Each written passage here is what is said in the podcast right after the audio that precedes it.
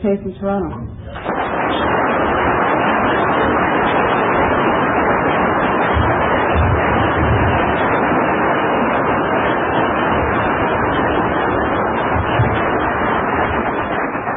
It's an impressive array of microphones. feel like I'm Governor Clinton or something. I could say that I took a drink of alcohol but didn't swallow it or something like that.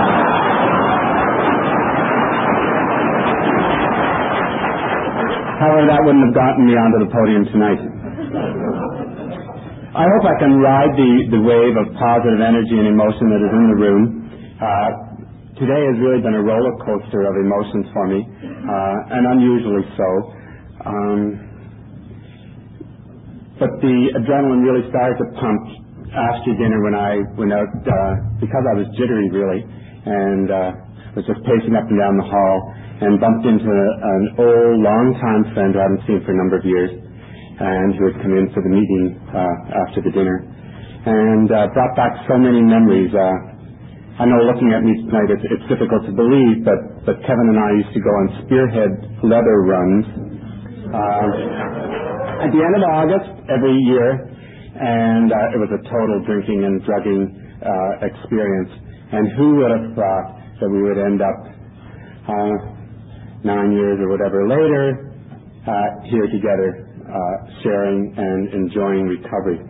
Before I get into my my actual story, I'm just going to do a little bit of preamble. I would like to thank uh, Linda for inviting me. Uh, this is my um, first uh, conference uh, lead, and I can remember when I first came into the program and went to my first conference, and uh, operating totally at that point on image and ego. And I saw the speaker, and I thought that's something I would like to do. Uh, I know I will just get my story in order, memorize it, and uh, market it. And uh, of course, I had no recovery and uh, knew nothing about the program. And I've often thought every time I have uh, spoken how the story changes in order and in importance and in feelings as it should um, each time out of the gate. And so there, there is no such thing as one story, but I, I find it quite amusing. And so Linda, uh, I, I'm sure Linda knew she was dealing with an alcoholic when she phoned me and she asked me about my work hours, and, and she was considerably more conscientious about my hours than I am. And she phoned me back and told me that she was uh, taking me out of Toronto on a six o'clock flight Friday night, and my first thought was no time for primping nor shopping. And uh, I gently asked her about changes, and she she assured me quite firmly that there were no changes allowed on the ticket. And being a true alcoholic, I immediately set about to to uh, exert my will and change that. And uh, I remember on a Saturday, perhaps in, in January, getting all dressed up and tucking my dog under my arm and going down to the Bloor offices of Air Canada and uh, seeing if I could um, charm them into it. And there was no way. I, I tried again with a phone call, but then the wonder of sponsors. Three nights before the conference to begin, my sponsor heard about my time, and uh, so he knew somebody in Montreal who worked with Air Canada, and uh, he changed the ticket. And when I phoned Linda, there was silence for a minute, and she had not asked me how that came about. To her credit, but, but I'm sure she hung up the phone and thought, well, at least know I've invited an alcoholic.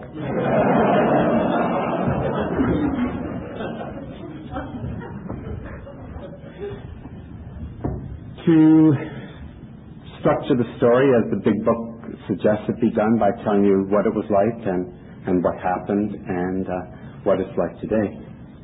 Um, I was born in Ottawa, Canada, um, long ago and far away. Um, I know I won't be able to get away with that much of a euphemism for long in the story, but that's that's what I'll start with. And I was born the youngest of five children to a working class Irish family, Catholic, and we've already heard this weekend of uh, some of the uh, scenario that goes along with that. what seems to me to have been important about that childhood were two things. One, although I wasn't in uh, a family that I would term in any way dysfunctional, the attitude to alcohol I did pick up. And the role of alcohol in my family was that whenever there was anything, either good or bad, you had a drink. If it was good, then you had a drink to celebrate, and if it was unfortunate news, then you had a drink to feel better. And I, I truly believe that, although it took many, many years to to uh, to manifest itself in, in full-blown alcoholism, that I carried from childhood that attitude towards alcoholism. The second thing from childhood, of course, was the fact that I always, from the youngest age of that I can remember, felt different, and indeed was different. And that dis-ease just so permeated everything uh, of pretending to be one thing and knowing in my heart that I was different in terms of my my sexual identity. And so that too carried on over the years, uh, eventually uh, combined with alcohol, uh, brought me to where I am today. And although it, would seem to be jumping far ahead in the story, uh, I was sharing with someone at dinner tonight that that uh, I'm one of those who am truly so grateful to be an alcoholic. Uh, because I can't imagine where my life would have been if my life existed today had I not found the program. Uh, the changes have been just so sweeping and so uh, immensely fundamental. And um, my life today is so happy that um, that I can't help but but really love to be uh, at these conferences and uh, with you people. However, to go back in the story, um, I'm going to move along somewhat um, to the point where I was coming out, and at that point, um, the real confusion and the real um, digression the real going up the pathway, I think, began for me in terms of self-esteem. Um, I, I wasn't particular. I didn't come out particularly young. I was in my early twenties, and uh, I met a fellow in Ottawa who suggested that I was perhaps driving myself crazy by, uh, at that time, engaged to a girl, and then was going out after the dates and meeting men and so on. And he suggested I go to Provincetown and to show, and to show the strength of the compulsion. I, that was a Friday night. I woke up Saturday morning. I, I approached my sister. I asked if she had any cash. She said she did. She gave it to me. My parents were away shopping. I got in the car. I drove virtually nonstop from Ottawa to Provincetown.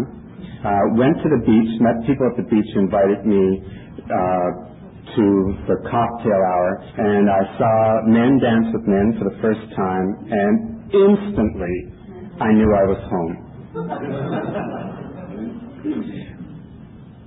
and while that, of course, was a positive good thing, the unfortunate thing to me was that uh, I embraced a set of values that was totally superficial and that although I had a substantial education and worked in teaching, I, have been teaching high school for um, 33 years, and um, although I was teaching, I I really just put that on the back burner. I did what I had to do to to live in the bars, and um, that was really proven to me. I, I spent a summer holiday. I had a chance to go to California.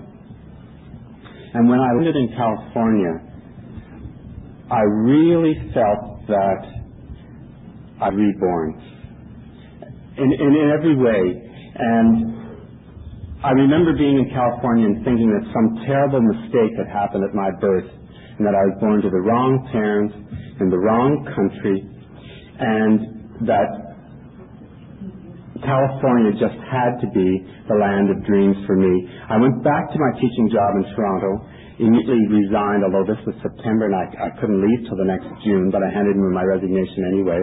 Um, got, immediately planned to uh, get rid of the car and the apartment and move to California. And it was at that point, as I understand it today, that I began to substitute image for substance. And that I be, I just, uh, as one therapist once told me, you know, that when I, by the time I came into the program, I thought that I was just as she put it, a hank of blonde hair and a wardrobe. And I lived my whole, what I saw as my meaningful life in the bars, and the rest just a getting by. And I can remember one Christmas having to fly home to Ottawa, and it was truly having to, and crying in the bar because I felt that my true family, and I said that to them, was there and that my biological family was just a circumstance. And so I left California. I have a whole pattern of running when I get into relationships. Um, and if I can't handle a relationship or then I, I simply leave. And I, I, left California, came home briefly to, to uh, Toronto to uh, physically recover, but knew that I still wanted to give America just you know another chance. I, I, I still firmly believe that, that my destiny lay lay in America. And so I moved to New York, and it was interesting because I'd always said I disliked New York. But I did think it was an important and necessary place to have on your resume as a gay person to have, to have lived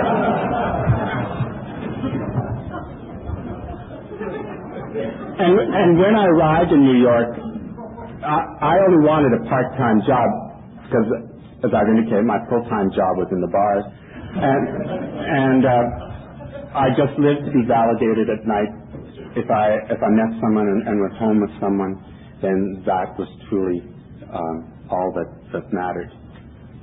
However, what was opportunity was a, was a, uh, a full-time contract, and once again I, was seduced by, money and agreed to it. And I, told everybody at the school in my life that I was staying for one year and one year only. And I, thought probably I would return to California at that time. The one year stretched to two to three. At this point, I stopped talking about it. One thing I would like to talk about in, terms of the American experience, when I decided to move to California, and, the, story is a bit long, but I think it's worthwhile in that it captures for you vividly where my self-esteem was and where my image was.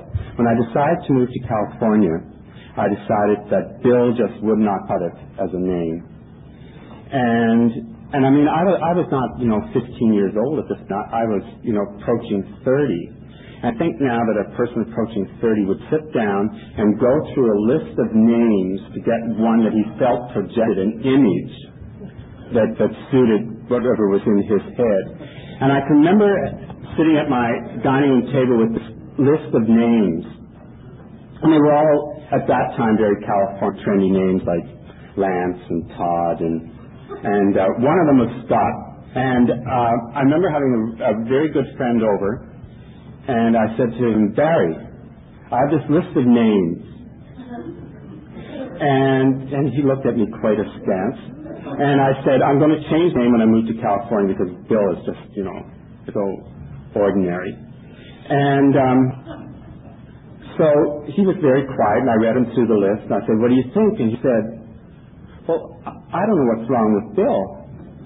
And I go, oh, Barry, you just don't understand. You haven't been to California.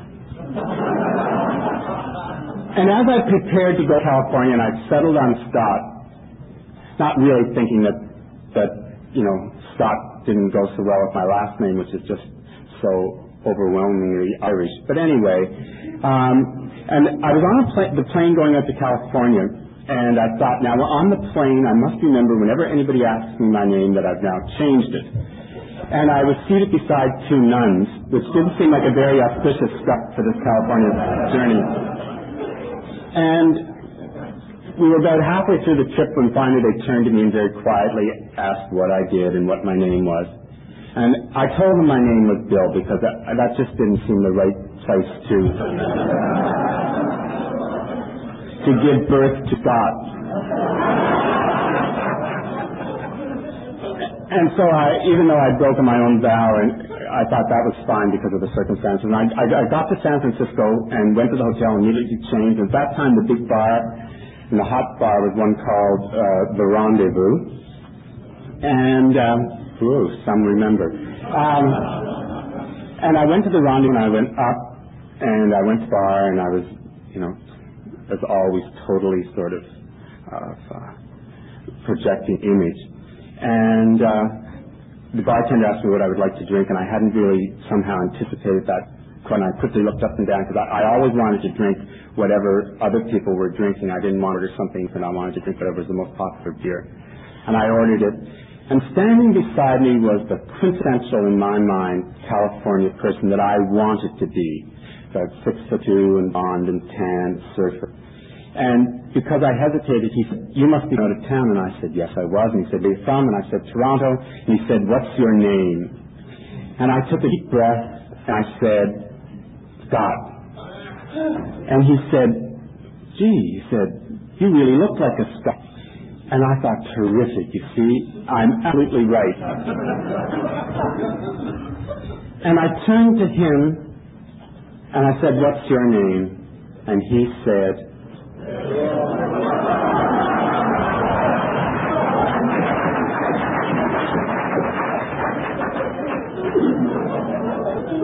the funny but sad part of that story is that I had no sense of humor, no sense of self-worth, that I would have laughed and told him what a wonderful story was. I was to enter into a six-month relationship with this person, intimate relationship. Never once told my true name, hid all my identification. I mean, quite clearly, uh, the sickness uh, of low self-esteem. Um, and I really attribute it to that childhood and that adolescence, that um, not knowing who I was, being told and pretending I was one thing but being something else. Now, I must say that for many, many years, I enjoyed alcohol. There is saying, I'm sure you've heard, but about um, alcohol gave one gives one wings, and but then it takes away the sky. And for many years, I enjoyed the wings. And it wasn't really until I moved to New York and uh, began the, the, teaching during the day and, and Fire Island on weekends and, and, going out maybe four or five nights a week. And then I felt that I, I not felt, I had to, in order to keep going, had to subsidize the alcohol with amphetamines during the day to, to get to when to teach, but then also sedatives at night in order to get rest. And I juggled those for I suppose, something like seven, eight years. The, the, the details are, are fuzzy, as you can imagine. Um, what happened was after five years in New York and uh, numerous uh, experiences that, that aren't really particularly pertinent to the story uh, being held up at gunpoint twice, once at Harlem at midnight, and of stories like that. But I, the, the point that, that is valid is that I really felt burnt out, and was burnt out. And as I see it now, I thought, uh, I'll go back to Toronto. I'll go back to that kinder, gentler place and pick up my life where I left off, and things will be fine. Well, two things had changed, of course. I had changed substantially, and Toronto and the scene had changed substantially. And so I was in for an enormous disappointment. Of course, the minute that I resigned my job in New York, I got involved in a relationship. And so when I moved to Toronto, I left relations, moved back to the city that had changed, and that really began to decline uh, as, as I did today. Um, and here my story sort of falls into two segments. One, uh, I would like to go over the, a few of the facts that, that describe my bottom. Um, and that's why talking is so important because after a number of years in the program and a number of years living life as, as we see it tonight in these rooms, we sometimes forget, I sometimes forget where I came from.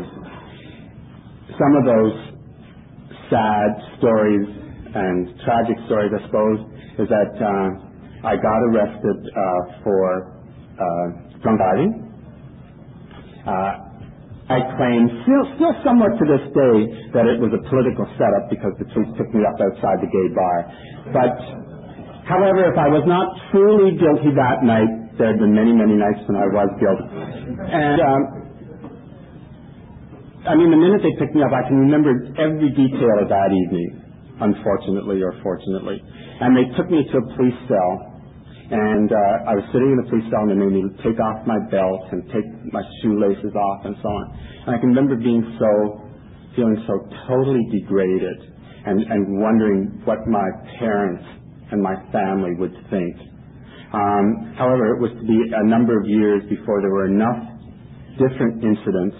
Another incident I remember was, oh, there was a story in the big book about, you know, shaking all night. And I can remember times now, it's true that weren't all consecutive. I would go on binges and then there would be a period of time when I'd pull it together. There were times when, many times when I would leave school at lunchtime and go to a nearby restaurant and have four or five quick glasses of wine to control the shakes.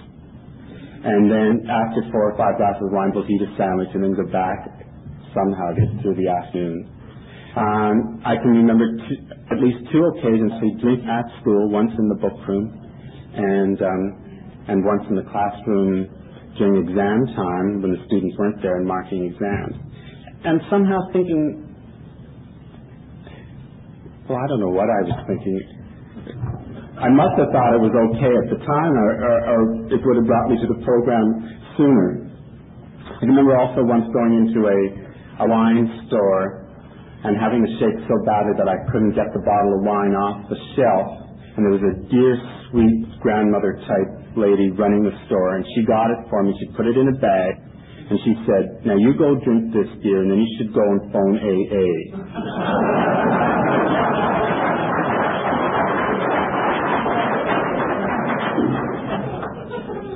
That store is so vivid. I mean, I, I know the intersection, the corner of, you know, Gerrard and Coxwell, East End, Toronto. And I took the bottle of wine out and I got the top off. I picked the type with the scoop type because that was the most I could manage the same incident after her telling me this, and I was seeing it on the street. The police cruiser stopped. It's quarter to ten in the morning. No, it must have been after ten because liquor stores are open to ten, but whatever. And it was morning, and he stopped me and he poured the wine down uh, a sewer grate, had me sit in the cruiser, and he asked me questions. Um, and I, the truth was that I was trying to get to my doctors. I had a doctor's appointment, but I had to get straightened out enough to get to the doctors and get the shakes under control. And he asked me what I did and so on. And he said, You're insane. Why, why are you jeopardizing a job like this by drinking? And I said, Well, that's why I'm going to see my doctor. And he hailed a cab. Well, he gave me a $58 ticket, but he hailed a cab for me. I got in the cab, and the cab driver, and it was really a, a blessing at that time, uh, was an alcoholic. And he said to me, what you need is a drink, not a doctor.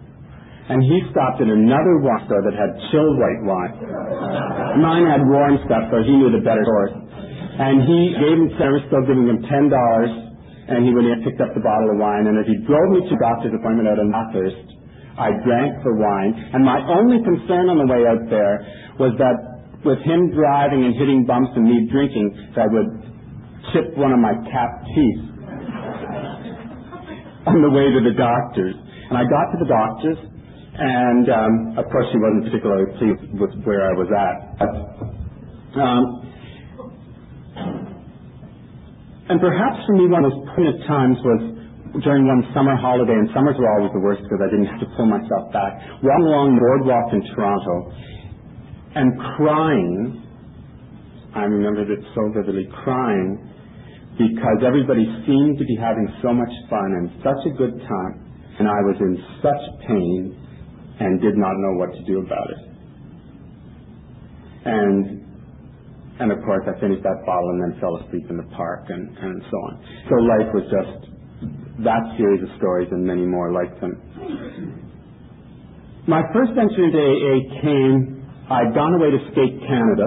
I'm a great figure skating fan, and I'd gone away to Skate Canada with one of my dear friends, and what I didn't know was that she came from an alcoholic family. She knew all the signs and all symptoms. And I was drinking in the morning from a glass that I had hidden underneath the bed. And when we got, she was strangely silent all the last day. And when we got back, she wrote me a letter telling me, you know, that she hoped she didn't lose me as a friend, that that I displayed all the classic signs of an alcoholic and needed help. And she had someone, uh, a friend who, who is still my friend today, and, who many of you know, Pierce M. from Toronto, phoned me, and I, wasn't really ready. Uh, and so when he came to the house, I disappeared. When he phoned me after he could come, I said yes, and then I got panicky, left a note in the door, and went to the nearest restaurant and ordered a bottle of wine. However, I did start going to AA meetings, and if I sound uh, hesitant at this point, it is that my first venture, my fault or whatever, was not a successful one. I went to AA with the illusion that many of us have that if I went for a period of time, that I could learn how to drink, and then I could graduate. And so I didn't want to become too enmeshed. I didn't want to become too connected. So I didn't go to step meetings because uh, they they were a little intense, I thought. And so I only went to open meetings where the speaker was fairly entertaining, I hoped. And I can remember being at a meeting and asked me to be librarian, and I turned it down because, it, I mean, the job ran for six months, and um, I intended to, you know, have finished my studies by that time. and um, so I went in January, and by May, which is my uh, birthday, my biological birthday, I thought, okay, now I'm ready to out. Now, in that short period of time, and and for those who have have any doubts about what happens when you stop and go back, that was May the second when I took picked up my first drink. By June the 15th, I was in such bad shape that I came home from school with all the exams, went on a bender, never did return to school. Yes. Many calls on my answering machine, people banging on my door, my principal, because I had all the exams, I had all the final end of year results. I was hiding out because I was so strung out. I finally, some shape or form, got the exams marked and sent them in a cab. Uh, but we were, as you imagine, near the end at this point. Um, by early July, on a Sunday night, I decided I was going to quit. Now, I, because I've been drinking such a stretch, I had no, I have no idea today what made me decide that night I was going to stop. What the final thing was. It was nothing traumatic, particularly. I decided I would stop on a Sunday night. By Tuesday, I was in such dreadful shape. I, I really, and maybe I, I could have died. I thought I was having convulsions and so on because I, I live alone. And I phoned Pierce and I said, you know, I've been out. And he said, yes, I know. And um, and he came over, and uh, at that that time I, I was just so dastardly sick. And he thought for a day that he could sort of bring me soup and so on. We could sort of pull me around. And after a day, I just was getting sicker. And by this time, he was getting frightened. And so he came to my house looking very somber. And he said, you know, I've talked to the people in the program, and they think you should go into a detox. Well, I was sick, but not too sick to, not to cause a scene. And um, and I just screamed that I couldn't possibly go to a detox. and that I wanted to go to Wellesley Hospital. So he said, okay. So I said, provided we could even get you to Wellesley Hospital, um, you know, what would we do there? And so ultimately after about an hour I saw the wisdom, whatever his ways, and I went to a, a detox, and what was the three-day stay turned into a 10-day stay because they didn't know the amount of sleeping pills and amphetamines I was on. And after three days, I, I was just worse and couldn't even walk. And I went from there into a 28-day treatment center, and for which I'm enormously grateful. Um, it would appear day at a time that that has been sufficient uh, exposure to to alcohol and drugs. Now, as you've heard, I, I came into AA, as the saying goes, to save my ass, but in AA I found that, my, that that was connected to my soul. And th- thus, my comment at the beginning of my talk, how the program has just uh, totally changed my values and my life. And this has always been most um, the difficult part of the talk to to deal with, the part of today, I also know that it's the most important. And I'm just going to touch uh, today on, on a few areas, some of which I learned to manage and some of which I haven't. Um, from the beginning, my single greatest character defect has been uh, intolerance. No surprise, I'm sure, to, many. Um, the inability, except with very rigorous work, to keep open mind. Uh, the fact that uh, my first temptation my first inclination is to be judgmental. I attribute it somewhat to having such an extended career in the bar circuit where you, you judged everybody solely on superficial uh, images and values. Um, however, I'm not one of those uh, people who spends a great deal of time trying to analyze how I got to be either an alcoholic or how I got to be gay, but rather uh, dealing with the reality of it. And what I I do know today is that when I am experiencing those feelings, that it's invariably tied into my expectations, my expectations of others and my expectations of myself. And I had a very vivid example of that today. The day began well, and by about noon, I was working myself into what I could see was, you know, not a particularly healthy uh, frame of mind.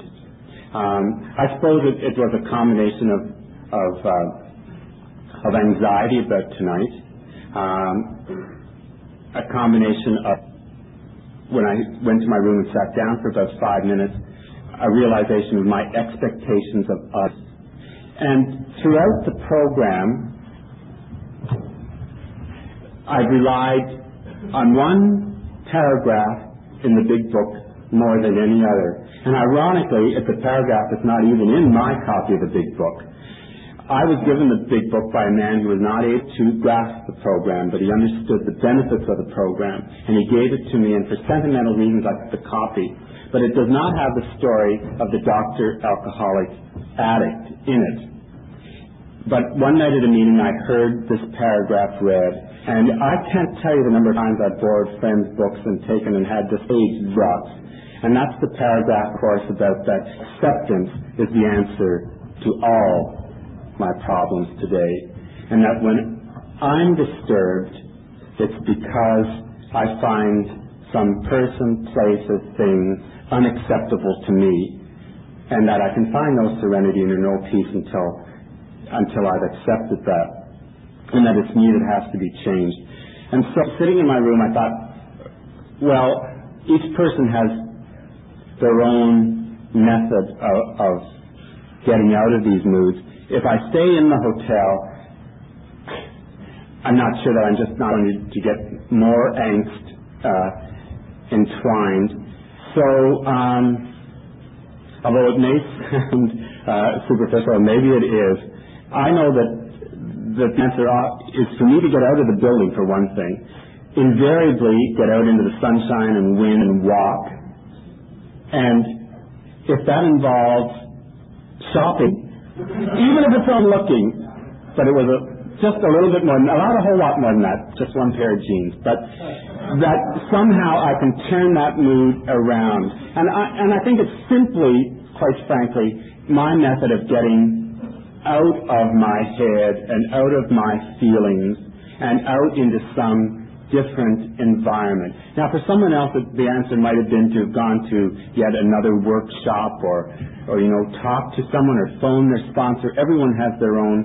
But I mean, I had been to workshops in the morning, and I, you know, I, I, I was just afraid that unless I used tried and true, and so I approached Linda, uh, who was sitting in the uh, out here the sofa, and I said, Linda, and part of my problem, of course, is that I, I was feeling trapped in a sense, and that you know how, how many of us love control. And to be here without a car and as a guest and and not have control sort of of where I went and, and what I, I did to that extent. So I went to Linda and I said, How far is it to walk to the nearest mall? And she said, Oh, it's far. So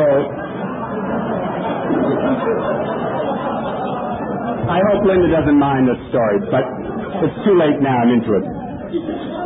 And uh, I said, well, I said, I'm a good walker, so I said, if it's 10 miles to the mall, then it's too far. But if it's only two miles, and she said, oh, I don't even think it's two. I said, well, then I'm off. And down the stairs I went, and I asked the man at the front desk, and he pointed out, and I went the wrong direction, which is pretty much the story of, of my recovery, I suppose, in many ways. And um, but I went all the way the wrong way to the to the wrong whatever mile road, and then turned around. But I was determined. I was not going to be disappointed. Walked all the way to to the mall, and the minute I set foot in the mall, I just suddenly my spirit was in a sense all that entanglement and that you know um, feeling of, of resentment or disappointment or plans that hadn't gelled the way I would have liked them to have. And so I, I spent a happy couple of hours there uh, by myself, just walking up and down in and out of stores, and came back and uh, and, and felt so much uh, better for it. But again, it's that acceptance that the problem lies within me and that I'm free each day and in each situation to choose to either make it a good one, and it will be good, or I can choose to make it bad and continue along that road until until I've had enough of that. I know conferences are uh, times when people love to talk about uh, relationships. Um, you'll be relieved in terms of time to know that that I apparently know absolutely nothing constructive nor positive about relationships.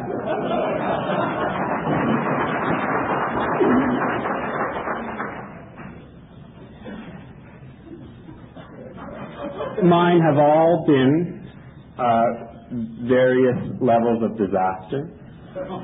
Um, I will tell you a little bit about the last one because it, it's nothing else. It was the springboard for enormous growth. And people tell me I should be so grateful to this person for the growth that he enabled me to have. However, on a good days I can, but many days the pain was just so enormous.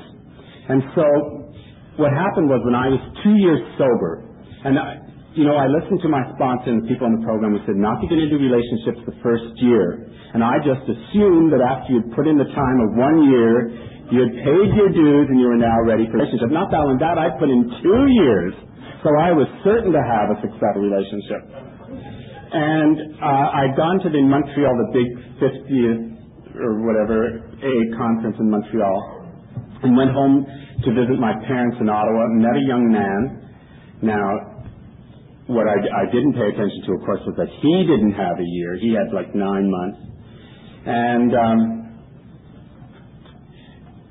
entered into a relationship, and it was the classic for me. But fortunately, the fortunate thing this time was that I did have two years, and so when a few months later he just disappeared out of my life and and left me totally in a shambles, that I I did know to go to AA meetings every night to share, and it didn't matter, and that was the first time, it didn't matter if it was a straight meeting or a gay meeting. I told that story around Toronto, I'm sure ad nauseum.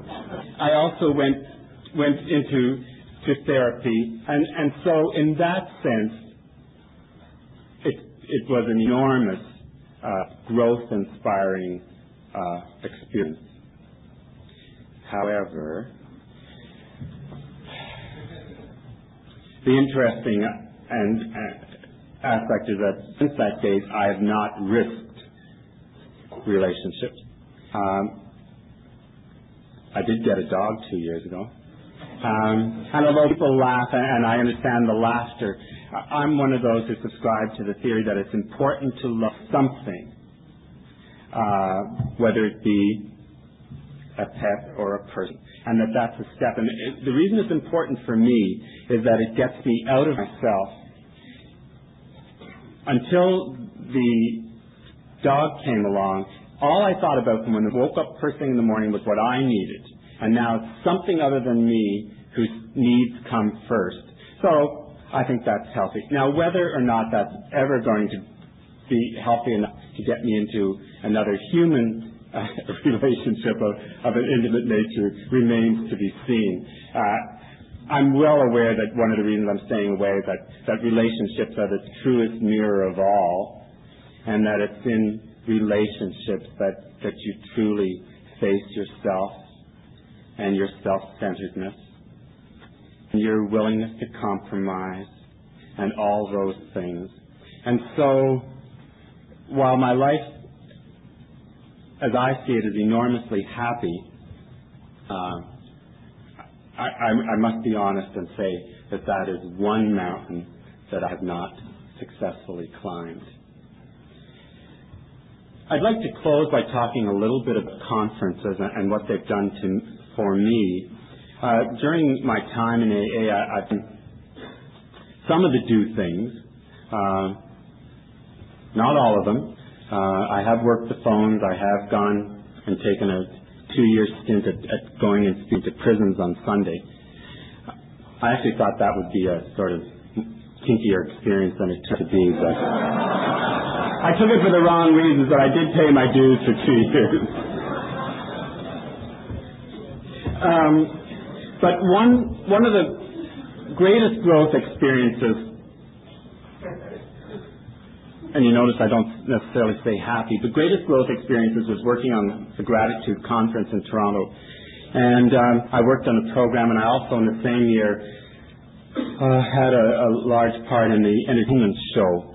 And what that did for me was give me the confidence to be able to follow something that I've, I've had as a dream on a back burner since I was a child, and that is to to uh, perform. And although my teaching in the English classroom gave me ample experience, so many of those elements, it it isn't theater in in its truest and and, and uh, total sense. And so, following gratitude, I had the courage to to audition for Fruit Cocktail, which some of you may have seen, which is the Gay Community Fund every two years. And I had a role in that. And subsequently, I've been able to go on and, perform um, in theaters in, Toronto. And um, so, thanks to the to the wonderful gifts that the program has given me, uh, come this June, I am uh, eligible for. Um, well, the word still seems strange to me, but I'm eligible to take early retirement. And so I am uh, stepping down teaching after 33 years this June. And not without, as, as you can imagine, some uh, anxiety and some excitement. Uh, and I'm stepping down to to pursue hopefully a career um, in performance. And I know uh, when I give thanks at night, and I, I give thanks usually in the same order. I give thanks for the environment that uh, my power has given me. I give thanks for the companionship, and I give thanks for the courage to change and the courage to go on and follow and change the cassettes in your head and follow some of those other dreams. And it's a far richer and more powerful life than I could have ever imagined. And so, having had the uh, wings taken away uh, when I was drinking, uh, I was able to come into the program and truly find that AA and you people were the wind beneath the wings for all. Thanks very much.